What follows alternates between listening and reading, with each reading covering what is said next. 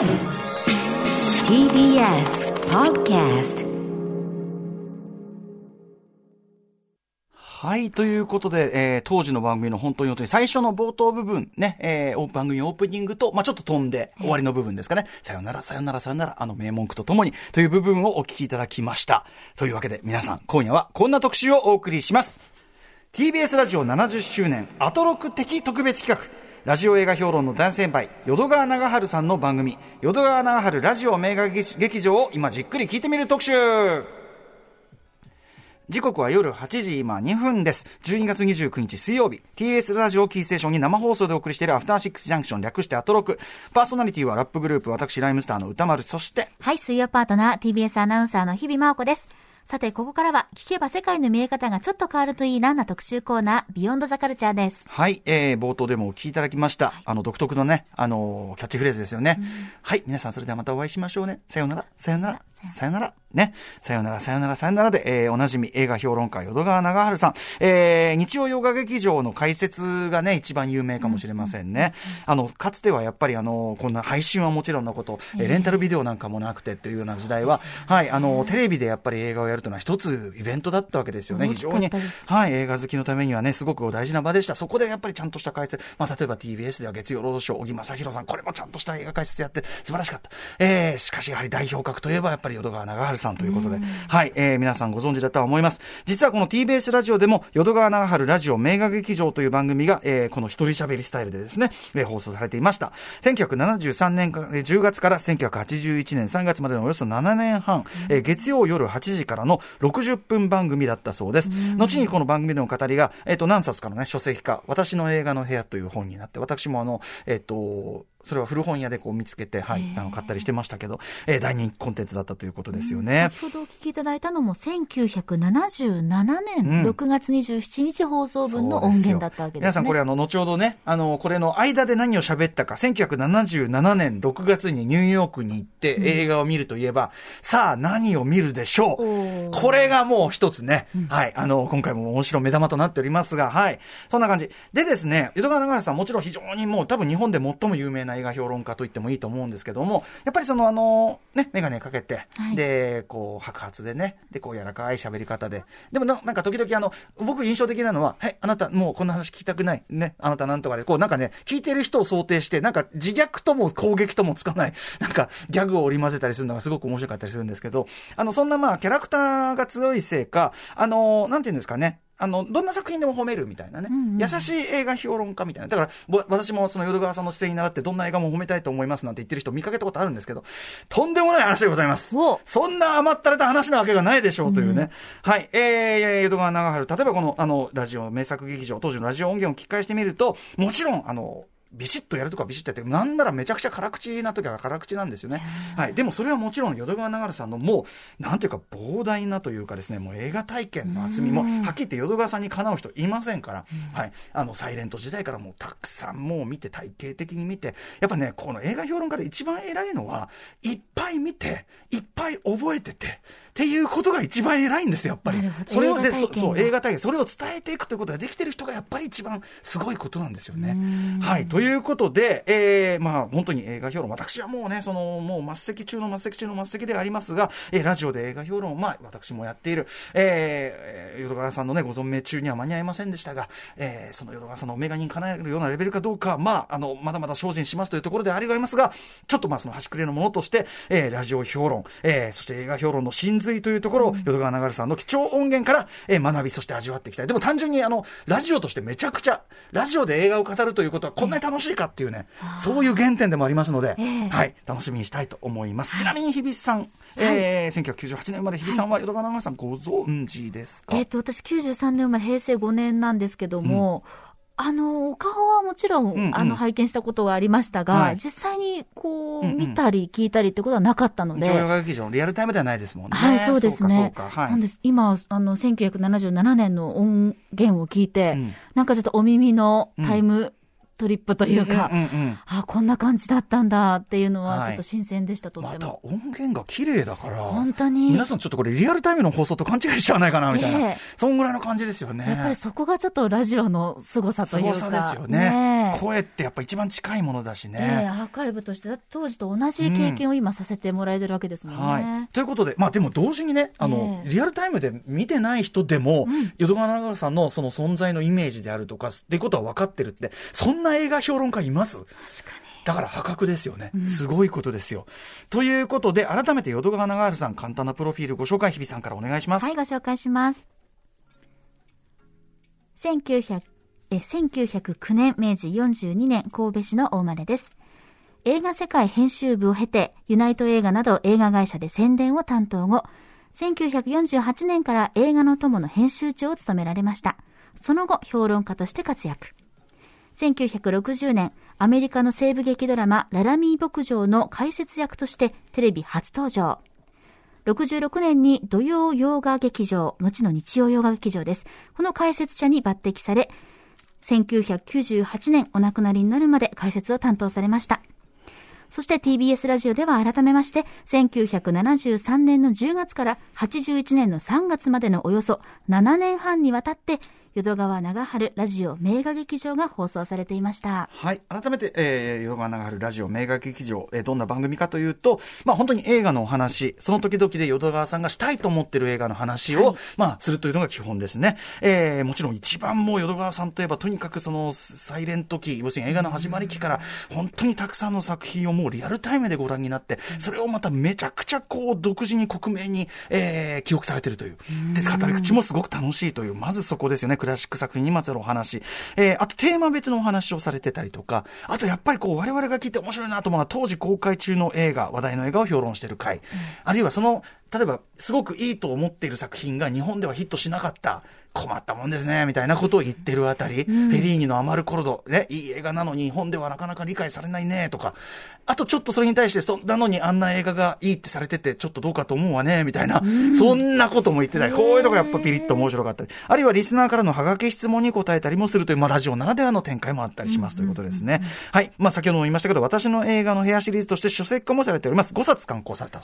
それぐらい人気シリーズだったということですよね。この後たっぷり聞いていきますけど、どうですか？歌丸さんも少し音源先に聞かれて。ええはい。あの、ご自身と、うんまあ、同じことというか、いやいやいやもうね。映画評論というジャンルというか、まあ、行為は同じだと思うんですけど、聞いてみて、最初のこうインプレッションいかがでした？あのーちょっとね、多分今日核になる部分は、その映画の批評についてというか、批評家になりたいんですけどというお手紙が多いのでというので、映画の批評ってどういうことかみたいなことを、淀川さんのもちろんお考えなんですけどね、ええ。あの、語られてるところがあって、そこがすごく、あのーでもね、あの、要は、一言で言い換えるならば、その映画っていきなりそこに新作がボンってあるもんじゃなくて、てかどんなアートもそうだと、あの、そこに現れた文脈というものがあると。で、評論家たるもの、それは文脈、ま、ま要するにマップを描けてる人じゃなければ、本当は評論ってできないはずでしょと、えーということをおっしゃってて、なので、だから勉強が不可欠なんですということをおっしゃってる。で、僕はもちろん、まあ、勉強不足もいいところなんだけども、その、自分なりのその映画史のマップの中に、さあ、この作品をどう置きましたというような、あの、というようなことを一つ、こう、なんていうの、映画評論の軸として置いてるっていうのは、やっぱり僕はもちろん、あの、淀川さんのね、いろんな評論とか、もう触れて育ってきてますから、まあ、なんというのかな、その、もう、真っ先の真っ先の真っ先の真っ先のボトンと席から落ちたぐらいの感じだけども、あの、はい、あの、改めて背筋を伸ばして学びたいなとか思ってた。と同時に、やっぱめっちゃお茶目でもあるし、あとね、皆さんこれここが重要ですけど、リアルタイム評論で当時、その、もちろんインターネットもないですよ。あの、そんな情報リアルタイムで入ってこないですから、海外の情報。そういう中で、で、一回その試写とかで見たとか、あるいは開会で見たとか、一回しか見れない。その中で、この、記憶、そしてまたその、それを淀川さん流にアウトプットする仕方。こういうとこもね、すごいです。私はだからその、インプットが弱いから2回も3回も見るわけで、これがやっぱり、うん。それもすごいあたりですよね。時を超えて二人の映画評論家が、いやいや、ちょっととにかく、共演ということでよろしいですん。とんでもないです。あの、私と対にするのやめてください。全然そういうことじゃないです。あの、とにかく、あの、もう最高峰ですから。本当ですよ。あの、あらゆる意味で最高峰ですから、淀川長原さん。はい、えー、淀川長原さんの貴重な映画評論音源、評論番組音源、たっぷり聞いていただきたいと思います。After Six Junction. TBS ラジオキーステーションに生放送でお送りしています、アフターシックスジャンクション。今夜は TBS ラジオ70周年、この番組アトロック的特別企画です。えーラジオ映画評論の大先輩、淀川長春さんの番組、淀川長春ラジオ名名画劇場を今じっくり聞いてみる特集をお送りいたします。ということで、ここから、えー、淀川長春ラジオ名画劇場の中から貴重なアーカイブ音源から、えー厳選した部分パートをですね、皆さんにお聞きいただきたいんですけども、えーまあ、皆さんご存知の、あの、えーまあ、名作というかな、当時はでも名作というよりは新作ですから、はいはい。えー、当時は新作であるというところ、ここがまたフレッシュですよね。えーそういう表をいくつか聞いていただきます。えー、で、その先に、えー途中でその先ほど言いました、淀川さんなりの映画批評とはというのをね、お考えを非常に熱く述べられているという、そういうのもお聞きいただきますし、最後に、先ほど言いました、1977年、私ニューヨーク行ってきましたなんてね、話、はいけ軽快な感じでしてましたね。1977年6月に、淀川さんがにアメリカに行き、さあ何を見たのかという件を、えー最後にお聞きいただこれがね、かなり独特っていうか、これが一番癖強めなんで、あの、今の感覚でいくとかなり癖強めなね、まさにリアルタイムならではのね、はい、あの、お言葉が聞けたりするんでね、楽しみにしててくださいね。では早速行きましょう。最初の音源はですね、えー、まあ、当時はその全国一斉公開ではなかったというね、えーこともあってですね、まあ、要するに映画に関する情報っていうのはやっぱり非常に限られてるという中で、まあ、わかりやすくストーリーを、まあ、丁寧に伝えていく、えーというよりは、なんなら、あの映画を見た感じに全部させているかもしれないという、えーような感じのスタイルですよ。何かと言いますと、まあ、とにかくこの日、えっ、と、この1977年の、えー、76年からぐーっと来た流れですね。1977年3月なんですけど、1976年からぐーっと来るアカデミー賞、その年年度のアカデミー賞のノミネート発表のタイミングで、こんな映画をえー表彰して、これタイトル言った方がいいのかな？いいよね言っといた方がいいか。1977年3月28日放送、皆さんご存知、ロッキーについて、淀川長春さんが初めて語っている音源です。1977年3月28日放送分です。どうぞはい、あ、ピヨーンと終わりましたけどね。はい。えー、1977年3月28日の、えー放送分、ロッキーについて、淀川長原さん語ってるとこお聞きいただきました。何しろもう、リアルタイムよりはまだ日本公開前ですから、ね、シルバースター・スタローンね、こんな人知りませんけどってね。何回もおっしゃってました。ただね、それ皆さんね、やっぱり情報というものの重み、貴重さというのが本当に今のとは貴重に、比べ物にならない。だからその、えっと、全く無名のね、役者であったそのシルベスター・スタローンの過去のそのまでのキャリアとか人生というのをすごく細かくね、語ってらっしゃいましたし、あるいはその、ロッキーという企画が実際映画化になる際の、あの、俳優候補であるとかね、もちろんその、英語の記事とかではいっぱい出てた可能性もありますけど、ええ。あの、今みたいにそれがちゃちゃっとこう検索して出るわけじゃないですから、インターネットがないですからね、もちろん当たり前ですけど、どころかそういうこう、本当に情報リアルタイムで入ってなかなか来ない時に、やっぱり、あの、ものすごくちゃんと調べられて、はい、まあ映画会社の資料もあったと思いますが、ちゃんと語れ、そして何よりやっぱりあの、あの、他の作品でもそうなんですけどね、淀川さんね、まずね、やっぱね、プロデューサー、の名前を挙げて、プロデューサーが、プロデューサーの過去に手掛けた作品っていうのを挙げるんですよね。これ面白いですね。そのやっぱりそのハリウッド作品とか作られる時の流れというのを見るときに、プロデューサーから見るという。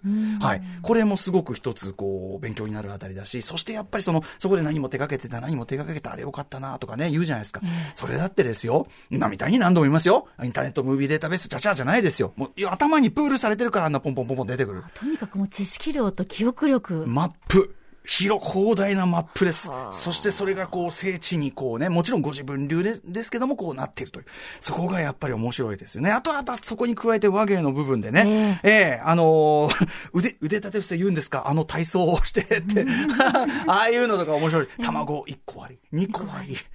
5個あってってね。5個わかりませんけどね。ええでも、あの、一通りこれロッキーに関してはかなり細かく、そのね、すべての描写、ほとんどすべての描写を語ってらっしゃいましたけど、あの映画の最後まで、やっぱ初見でここまでね、細かくね、言えちゃうっていうのもすごい。あとやっぱあの、バート・ヤング演じるポーリーというね、そのエイドリアン、アドリアンとおっしゃってましたけど、エイドリアンね、えーあれのお兄さん、ね、まあ、ロッキーの友達。なんかそのポーリーの心情っていうところを、割とこう丁寧に読み取ってるというか受け取ってる。ここも面白かったな妹とくっついて怒ってるんだけど本当はちょっと嬉しいとか。なんかね、ここのひだを読むのがやっぱすごく、すごいですね、やっぱね。淀川さんの感性というか、人間を見る視点と言いましょうか。はい。いやー、とにかくこれ歴史的ななんか言葉たちだと思うんですよね。はい。ということで、えー、1977年3月28日、これあの、ちょうどアカデミー賞でね、本当にロッキーが席巻したタイミング、アナノメーター発表タイミングでの、えー、お話を、まずは聞いていただきました。当時はだってすぐに見見に行けたりとか、何回も見たりとかってことはもちろんできない、うん、もちろんできないです。もちろんできないです。1976年にロッキー公開されて、77、いよいよ日本でこれから公開、えー、アメリカでも大評判ですよという、僕も子供ながらにちょっと映画に興味の持ち出した時期だったんで、あの、大人たちがロッキーっていうんで騒いでんなっていうのは思って見てましたよね。子供の目にはやっぱりなんかこう、しょぼくれた、なんかしょぼく、こんなしょぼくれた感じの、ななんだなと思ってましたけどね。だからロッキーの価値分かるのははるか後ですから、僕はね。うん。さあ、そんな今度で次の素材いってみましょう。え次はですね、えー、先ほどからちらちら言ってますけど、淀川さん、まあ、あの、優しいその語り口とかも含めてね、あと日曜洋画劇場の解説のイメージもあるのか、えー、映画をけなさん、いいところを見つけて褒める人なんてね、えー、ことをおっしゃってる人もいますけど、もちろんそういう一面もある。もちろん映画愛してますからね、うん、どんな語るにしたってそれは愛があるんですけども、意外とじゃないですよ。あの、僕はどっちかというと、結構辛辣っていうイメージ、あの、淀川さんのいろんなそういう、テレビ以外の評論とかに触れてると、いやいやいや、とんでもない。むしろ、あの、え、それもけなすんですか？みたいな。今、名作として、今でも名作としてもう評価が固定されているような作品なんだけど、あのね、褒めてんだけど、うん、こういうとこどうかと思うわ、みたいなのを結構ズバズバズバとね、おっしゃってるところがあります。お聞きいただきます。これ1976年、12月20日の放送で、これはね、えっと、私のベスト10、76年のベスト10、これまたあの、ベスト10発表するときにね、あの、順位なんかつけられないとか、あと、とにかくあの、ベスト10って言ってるのにボロボロボロボロ足してって、うん、で、あの、ね、まあ76年ってくくりがなければとか、はい、いろんなこと言って足してくくだりもすごい面白いんですけど、あ、で、その流れの中で出てきた、これ、はい、ミロシュ・フォーマン。格好の巣の上でです。ジャック・ニコルソン。これは名作として今や定着しておりますが、格好の巣の上で、淀川流さん、リアルタイムではこう話されてました。1976年12月20日の放送です。どうぞはい、ということで、各校の巣の上でについてお話しいただいてます。前、またエンディングまでね、きっちりお話しいただいてますけど、あの、途中行ってる、あの、なんだ、あの、なんか手術されてね、あの、殺されちゃって病院に、つって、あの、植物禁煙って、あれ、まあ、ロボトミー手術のね、ことをおっしゃってますけどね。はい、ということで、あの、過去の巣の上で、ただまあ、あの、評価もしないではない。例えば、あの、ルイズ・フレッチャー演じる看護婦って、これ、ラチェットというね、ネットフリックスでね、改めてこのラチェットの前日短ドラマやってましたよね。私、この番組にもちょろっと話しましたけど、ラチェット。えー、だからそこは評価してたりする。ただ、ジャックニコルソンはオーバーアクトだとかね、うんうん、あと多分その、彼のおっしゃりたいことは、つまりあ、あざといというようなことだと思うんですよね。はい。あの、ミロス・フォーマン、もちろんこの後にはね、アマデウス等も撮ったりし、僕はずっともうどちらも好きですけど、ミロス・フォーマンの作品全部好きだけど、やっぱね、確かね、アマデウスも結構ね、淀川さんはね、辛口だった気がしますけどね。とか、意外とこういう面があるんです。はい。もちろんそれはそうですよ。これだけ見てて、うん、要するに何かが好きということは何かを評価しないということは当然あるわけですからね。はい。ということ喋り方がとてもこう、マイルドというか、あの、うん、優しいお声なので、うん、なんかこう、痛い感じに聞こえないというか、そうですね。しっかりやっぱり、たくさん見てらっしゃるからこそ紡げる。これでもね、かなりソフトに喋ってます。僕、他のところで読んだ文章は、括弧のそれでもっときつい言い方しました。あ、そうあんなものに騙されちゃダメぐらいのこと言ってました。うん。はい。うん。なので、まあ、それはやっぱメディアごとにね、トーンを変えてらっしゃるんでしょうけどね。うん、ど。ということで、この流れ、えー、先ほど言いました、1976年、私のベスト10という流れで出てきた話なので、そのベスト10、どんな感じなのか、こちらもお聞きください。どうぞ。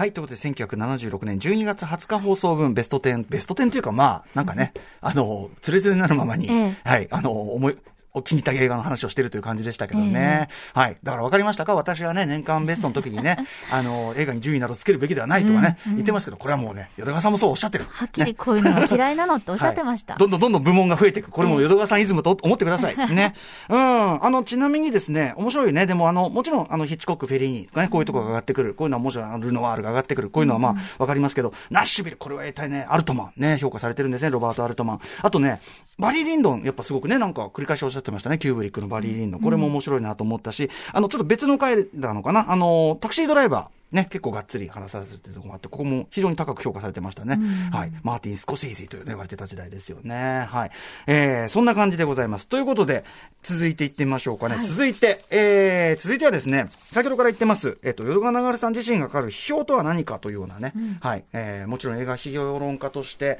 最もそのキャリア、最も見識を誇る淀川さんだからこその、まあちょっとピリリと辛口な、はい。えー、まあ映画批評、多分このぐらいからその映画について語りたいとか語るっていう人が増えてきたということじゃないでしょうか。まあその松江が私でもありますが、ね、いろんな人が、えー、でもその、一見簡単に見えるけど、そうじゃないんだよというようなことをですね、えー、語っていただいているという、えー、背筋を正して聞かず、えー、聞かずにはいられない、えー、こちらお聞きください。えー、12 1975年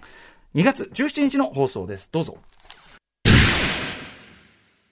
はい。ということで、えー、1975年2月17日、えー、視聴者のお便りにお答えする形で、えー、映画の批評とはについて、えー、動画長原さん、えー、語っていらっしゃるところでございます。ね、中学生が送ってきた、で、あのね、自分なりの評論にね、ケチョンケチョンっていうね、ねはっきりピシャリと。っていうね、感情もすごかったですけどね。ちなみにこの回ね、あの、出だしで、これ結構声枯れてらっしゃったじゃないですか。はい、その、はい、こんにちは、つってね、あの、え、なんです、なんだって、猿が首絞められてるって、いや、あの、声が枯れてるんですって。これね、え、なんだって、それ、そういうくだりもね、面白かったりするんですけどね、ちょっとね。はい。えー、で、まあ、おっしゃってること。まさにその映画表をするんであれば、というか何らかの批評というのをするんであれば、そういう歴史上のマッピングができてないとダメだ。そのために勉強が不可欠だということをおっしゃって、まあ、至極まっとうなことをおっしゃってると思いますね。僕もちょいちょい言いますけど、その、ある作品というのは突然それだけが生まれてくるわけじゃないのだから、うん、それが生まれてくるなりの必然というので、やっぱりその、自分なりのマップを描いて、そのマップに基づいて、あ、その、今この位置ですよというような、うん、えー、ことを皆さんの参考にすべくですね、提示するという。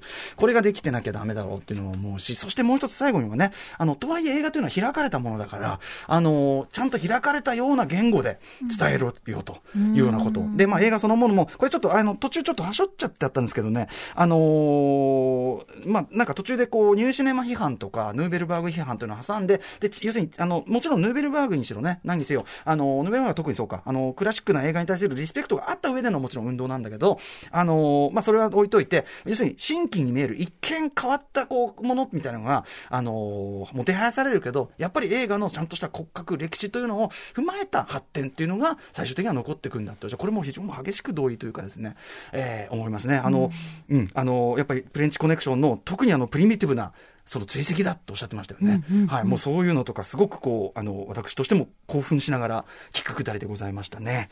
はい。そして、ということですね。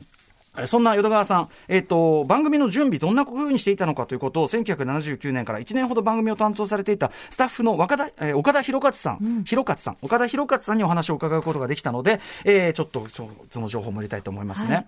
えー、岡田さんですね。あ、岡田さんちなみに、あの、シネマチュプキ田畑で、あの、あれですって、あの、ボランティアされてるんですって。あ、そうなんですね。うん、はい、すごい。えっ、ー、とですね、ほぼ取って出し、基本は編集なしで、ディレクターが1時間のタイムキープをしながら収録す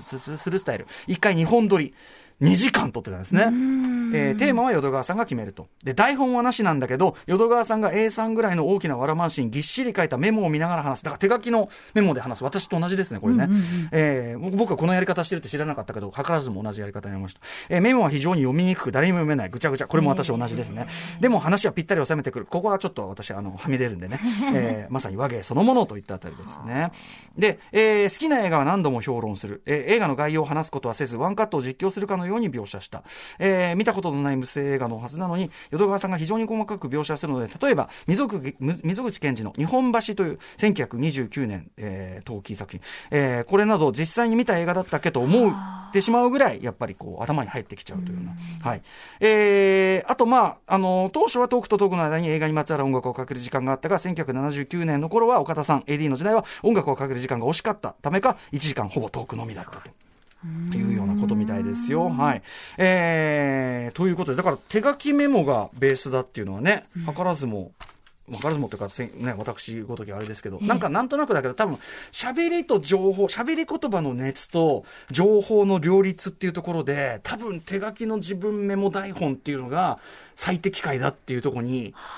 行ったんじゃないんですかね。わかんないけど。ラジオっていうこの特徴というか。そうですね。あの、喋、うん、りの熱だし、その話しかける感じというのかな。うん、うん、うん、というような、やっぱりメディアによってその、なんていうかな、あの、スタンスを淀川さんも変えてらっしゃったみたいですからね、そこはね。はいこ。のね、実況するかのように描写ということも、あの、言葉にありましたけど、うん本当になんか映画を見てるような気持ちにそうですねなりますもんね。そう。まあだから私も、だからそうですね、そういう場面の描写なんかするときはやっぱりね、あの、まあ、淀川さんばりのと言いましょうか。うん町山さんもね、そういうの本当にうまかったりしますけどね。だからその喋り、やっぱその喋って映画のことを話すからこそ、実際に映像を見せるのとは違う生々しさでその映像が、そ皆さんの中に立ち上がってくるというのかな。うん。それはやっぱね、あの、喋りでのその映像がつかない映画表っていう、よくその映画、映像つかなくて難しくないですかって、いや、これ別に、また別の良さというか、なんなら有利さもあるというね。だって皆さんの頭の中に映像を浮かべさせられちゃうんだから。ということです。ではですね、ここからまさにその、真骨頂というかですね、はいあの、実際の映画とちょっと違うかもしんないんだけど、つまり淀川さんのワードによって浮かび上がってくるものっていうのが、どういうものなのかをちょっとお聞きいただきたいんですけど、さあ、これです。1977年。先ほど番組冒頭でやりました。1977年6月にニューヨークに、えーね、あの、淀川さん行かれて、そこで何を見たか。1977年の夏に、あ世界中を席巻してとか、アメリカを席巻してる映画といえばもちろん、スター・ウォーズです。はいあの日本では翌1978年公開となりましたが、もう多分1970年6月状態だと、もう公開直後で、もう劇場の周り、もう人がわーって多分、あの次の次の回のために並んでるとか、そういう時代だと思うんですけどね。そんな1977年、スター・ウォーズを初めて見た淀川長春さんの、えー、お言葉でございます。どうぞ。はい、1977年6月27日放送分、えー、当時ニューヨークで、アメリカでね、公開されたばかりのスター・ウォーズニューヨークで見てきたばかりという、淀川長原さんのお言葉でございました。まずその、やっぱリアルタイムで、ええもう今はね、もうスター・ウォーズ、もういろんな常識になっちゃってるからあれだけど、丸い卵を半分に切ったような、箱のお化け、大きな箱 R2D2、ええね。あのー要所要所で、ちょちょっとね、あの、そんな場面あったっけ？みたいな。炎も、炎も大丈夫とかさ。そんな場面あったっけ？みたいな。砂漠でも平気ええ砂漠は平気なんだね。砂漠はタトゥーに出てくるけど、ほ炎が平気とか。まあ、弾がすり抜けちゃう。多分あの、廊下をピンピンピンピン渡るところを弾をすり抜けたと解釈されたのかもしれないけど、あの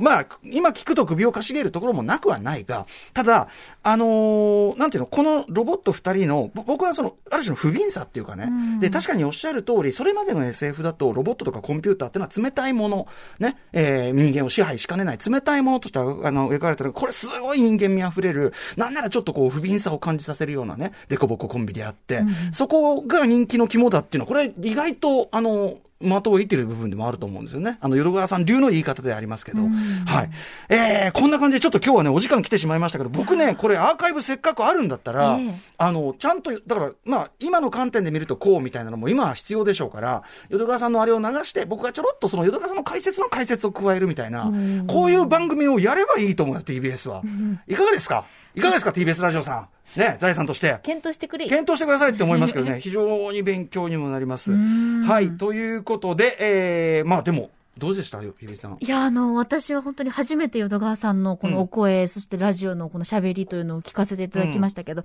あの、本当淀川さんの視界、視点で見る映画ってこんなにうんうん面白くて楽しいんだっていう、んんんあの、当時はやはりなかなか簡単にね、映画に触れることも難しかったでしょうし、逆に今、こんなに簡単に見られるからこそ、うん。淀川さんがこう、このお声とうん。知識で語る映画によって、また新しい発見がたくさんあったので、うん。ニューヨークのその先ほどの最後のコメントとかうんうん。も言ったような気持ちになりましたし、ねラジオで聞く評論の楽しさっていうのを改めて実感しました。ねえ。何よりやっぱり映画見るのって楽しいんだよん。で、映画のこと知るのはもっと楽しいんだよっていうのが、すごい伝わってくるというかね、この熱こそがやっぱり一番大事なところというのもね、映画を語るってこういうことなのかっていうことをね、すごく再,、ね